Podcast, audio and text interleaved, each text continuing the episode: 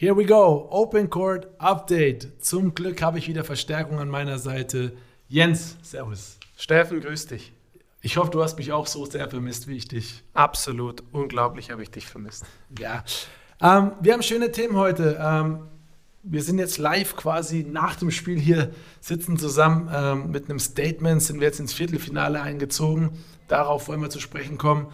Natürlich auch äh, kurz über die äh, Niederlage in Athen in der Euroleague. Was auf die Jungs jetzt zukommt, ist die spanische Woche, habe ich sie genannt. Und nächste Woche Sonntag in Kreilsheim der Abschluss. Ja, Steffen, wir legen direkt los. 101 zu 73 gegen die EWE Baskets Oldenburg. Und zwei Dinge haben mir besonders gut gefallen. 21 Assists, also das spricht für Teamplay, da werden wir gleich noch dazu sprechen. Und acht Danks, das bedeutet 8000 Euro, die BMW stiftet für die SOS Kinderdörfer. Ja, war auf jeden Fall ein Highlight-Spiel. Ähm, mit einem Statement würde ich schon betiteln. Das ganze Spiel äh, vor nicht ganz zwei Wochen noch in Oldenburg äh, äh, verloren in der Bundesliga. Ich glaube, die Jungs haben sich heute einiges vorgenommen, vor allem einer, Carson Edwards.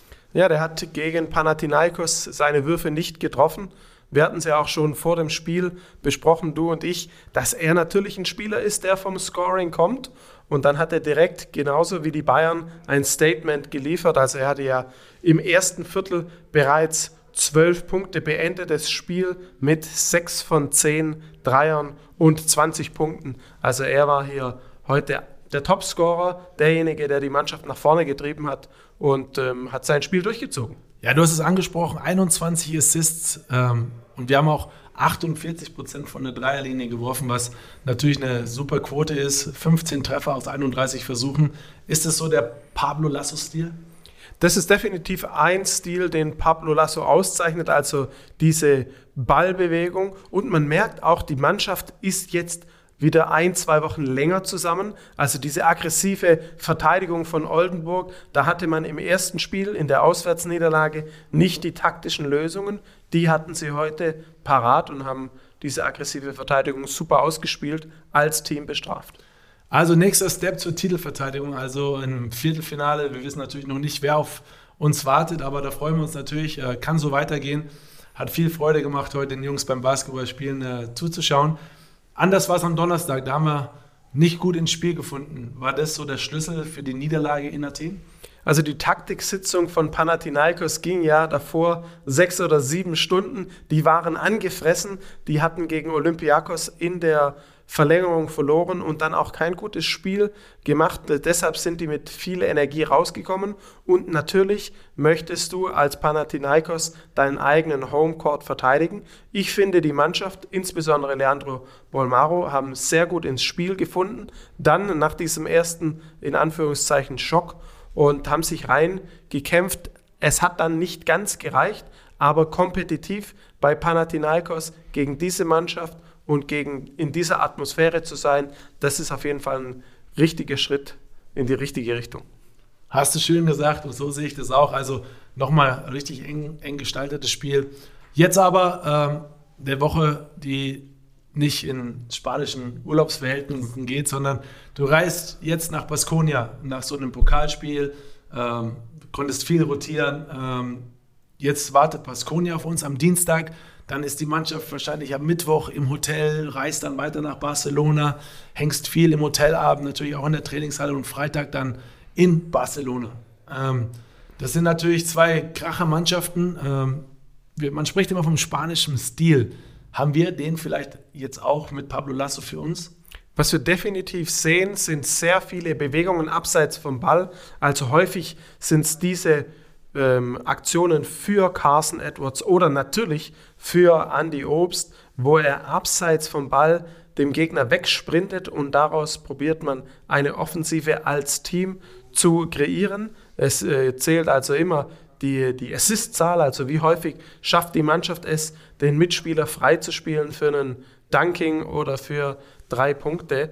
Und ähm, das sieht man, dass diese indirekten Aktionen, diese indirekten Blöcke, dass die unter Pablo Lasso sehr häufig gelaufen werden. Also spanischer Spielstil ist definitiv ähm, ein Teil von unserer Bayern-DNA. Ja, aber ich, also man muss jetzt auch mal sagen, Pablo Lasso, ich weiß nicht, wie viele Jahre in Spanien jetzt auch schon Coach war. Ähm, es ist schon ein Vorteil, ihn jetzt an der Seitenlinie zu haben. Aus meiner Sicht kennt er die spanische Liga natürlich in- und auswendig, kennt, kennt die Ideen der, der Vereine.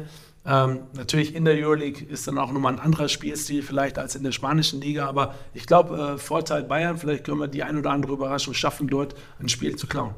Ja, ich denke, dass die, äh, dass die Vorerfahrungen bereits da sind. Also mit Baskonia und mit Barcelona hat man Teams, die äh, auch diese spanischen Elemente drin haben. Dann kommt ja noch Valencia und Real Madrid hinzu. Also diese Scouting-Arbeit, die hat Pablo Lasso in den letzten 30 Jahren bereits erledigt und auch unser Assistant Coach äh, Nacho ist ja ähm, in der spanischen Liga groß geworden. Also, denen muss man nicht erzählen, auf wen oder was sie jetzt treffen. Und das ist meines Erachtens im Scouting, in der Vorbereitung ein Vorteil, weil du ähm, nicht so viel Zeit hast. Die Mannschaft fliegt morgen, dann ist das Spiel Dienstag, dann ist das nächste Spiel am Freitag. Du hast nicht massiv Zeit, dich auf unterschiedliche Spielstile vorzubereiten. Da hilft es, wenn man ähm, Informationen hat und wenn man selbst auch ein bisschen in die Richtung spielt. Mega gut. Wichtig wird natürlich auch äh, für die Spieler, sich gut zu regenerieren. Ne? Physio, Physio, Ärzte sind am Start, äh, sind, reisen natürlich auch mit der Mannschaft. Lass mich da kurz einhaken. Du als Spieler, ähm, ihr hattet auch häufiger diese Wochen. Hattest du ähm, auch einen vergleichbaren Kalender mit drei, vier, fünf Spielen innerhalb von zehn Tagen oder war das bei dir noch ein Ticken lockerer? Also die Intensität war wahrscheinlich nicht so hoch. Äh, ähm, der, Spielrhythmus war ein bisschen anders damals noch in der Euroleague, aber natürlich bei der einen oder anderen Europameisterschaft, bei der anderen äh, Weltmeisterschaft hast du diesen Rhythmus, ja, wo du fast jeden Tag spielst. Und da gilt es natürlich, dir immer Wege zu finden, wie du mal ein bisschen abschalten kannst vom Spielfeld. Mhm. Also ähm, ob es ein Buch ist oder ein cooler Film, eine coole Serie, äh, viel raus an die frische Luft. Das hilft natürlich auch, aber da ist jeder Spieler natürlich auch individuell für sich so gestrickt, was er, was er braucht. Und ähm, das sind alles äh, gestandene Profis, die schon viel gesehen haben. Und es ist ja jetzt auch nicht so unangenehm, wenn man jetzt bei dem Wetter in München, in äh, im Vitoria Gasteiz oder in Barcelona verweilen kann. Ich glaube, das ist ganz angenehm, oder? Ich glaube, es ist nicht schlecht, wenn man da eine kurze Hose noch anziehen kann, ja. Aber lass uns die, die Woche noch äh, zu Ende bringen. Ähm, zwei Spiele in Spanien, ähm, Dienstag und Freitag auf Magenta Sport. Unbedingt einschalten, die Jungs vor dem Fernseher unterstützen. Und dann reist du quasi am Samstag äh, nicht mal nach München zurück, sondern landest, glaube ich, in Stuttgart. Fährst da mit dem Mannschaftsbus nach Kreilsheim, ja, von der Metropole Barcelona ins ländliche Kreilsheim. Ähm, das sind, glaube ich, die schwierigsten Spiele.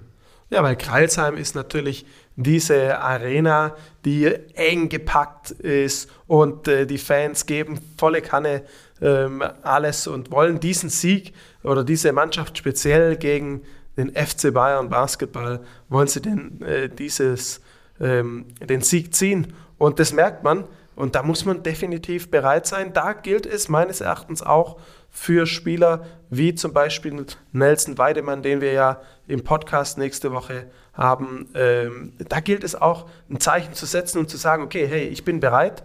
Und ähm, da werden wir sehen, ob äh, wir in Kreisheim bestehen können. Ja, wir haben einen tiefen Kader und da wird natürlich auch viel rotiert. Mal gucken, wer alles im äh, Einsatz ist dann in Kreisheim.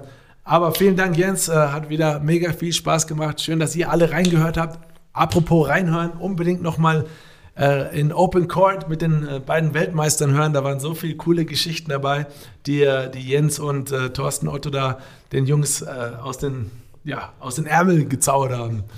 Vielen Dank und wir hören uns nächste Woche wieder, wenn es heißt Open Court Update. Bis bald. Ciao.